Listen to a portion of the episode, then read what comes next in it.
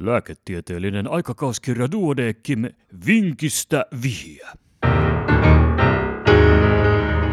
Tämä on numero kaksikymmentäkaksi vuonna kaksituhattayhdeksäntoista. Silmäkuoppavamma potilaan pienenevät verisolumäärät. Runsaasti alkoholia ajoittain käyttävä kuusikymmentäneljävuotias mies kaatui juhannuksen jälkeen alkoholin vaikutuksen alaisena ja löi päänsä asfalttiin. Hän sairasti kohonnutta verenpainetta ja oli jonossa aivovaltimoaneurysmaleikkaukseen.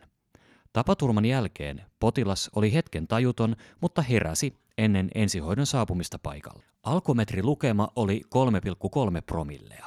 Päivystyspoliklinikassa potilaalla todettiin oikeanpuoleinen poskiluun murtuma, ohimoluun ja silmäkuopan pohjaan keskelle jatkuva murtuma ja siihen liittyvä viiden millimetrin paksuinen linssimäinen vuoto, silmäkuopan lateraaliseinämän pirstaleinen murtuma sekä poskiontelon murtumat.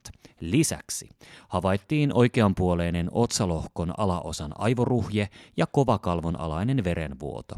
Neurokirurgi määritti hoitolinjan konservatiiviseksi. Potilaalle aloitettiin silmävoidehoito neljästi vuorokaudessa infektioita ehkäisemään. Traumapoliklinikasta potilas siirtyi seuraavana päivänä kirurgiselle valvontaosastolle. Potilaalla todettiin siellä deliriumoireistoa ja seurannassa verisoluarvojen pienenemistä, leukoja neutropeniaa, trombosytopeniaa. Minkä vuoksi aloitettiin ehkäisymielessä suonen sisäinen kefuroksiimi metronidatsolihoito. Viitteitä infektiosta ei todettu. B kaksitoista-vitamiinin puutos ja H I V-infektio suljettiin pois ja käytössä ollut ramipriili tauotettiin kirjallisuudessa kuvatun mahdollisen luuydinlamavaikutuksen takia. Kohonnutta verenpainetta hoidettiin suonen sisäisellä labetalolilla ja deliriumoireita benzodiazepiinillä ja haloperidolilla. Potilas siirrettiin jatkoseurantaan sisätautiosastolle. Potilaan vointi kohentui ja hän keskusteli asiallisesti. Neurokirurgia konsultoitiin uuden tietokonetomografian perusteella.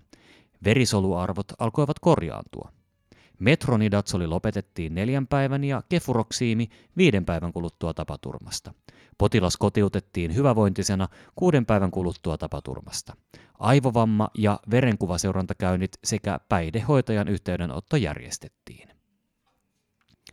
Mikä aiheutti potilaan sytopeniat ja minkä hoitomuutoksen jälkeen verisoluarvot alkoivat korjautua? Ja vastaus seuraa hetken kuluttua.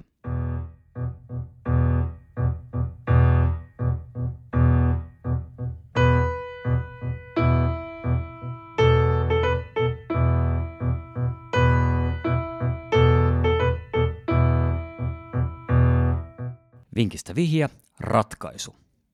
Oikeanpuoleisten silmäkuoppa, ohimo, poskiluu ja poskiontelomurtumien vuoksi potilaalle oli aloitettu tavanomainen kloramfenikolisilmävoide neljästi vuorokaudessa oikeaan silmään, kunnes silmä aukeaisi normaalisti ja sidekalvon alainen verenvuoto häviäisi. Kloramfenikolin haitoista tärkein on luuydinlama. Useimmiten kuitenkin vasta viikkojen käytön yhteydessä. Silmän paikallishoidossakin lääkkeet kuitenkin imeytyvät systeemisesti, kuten beta-salpaaja silmätipoista on havaittu. Tämän potilaan silmäkuoppa- ja poskiontelovammat mahdollistivat todennäköisesti runsaamman lääkemäärän joutumisen isoon verenkiertoon. Alkoholin käyttö lamaa luuytimen toimintaa ja altistaa henkilöä myelotoksisten aineiden vaikutuksille. Kloramfenikolin aineenvaihdunta tapahtuu pääasiassa glukuronoitumalla maksassa. Potilaan maksa-arvot olivat suurentuneet, plasman asat-arvo oli sata kaksikymmentäkaksi, kun viitealue on viisitoista neljäkymmentäviisi, ja plasman glutamyylitransferaasiarvo oli kolmesataayhdeksäntoista, kun viitearvo on alle kuusikymmentä. Onkin siis mahdollista, että kloramfenikolin poistuminen elimistöstä oli siksi hidastunut.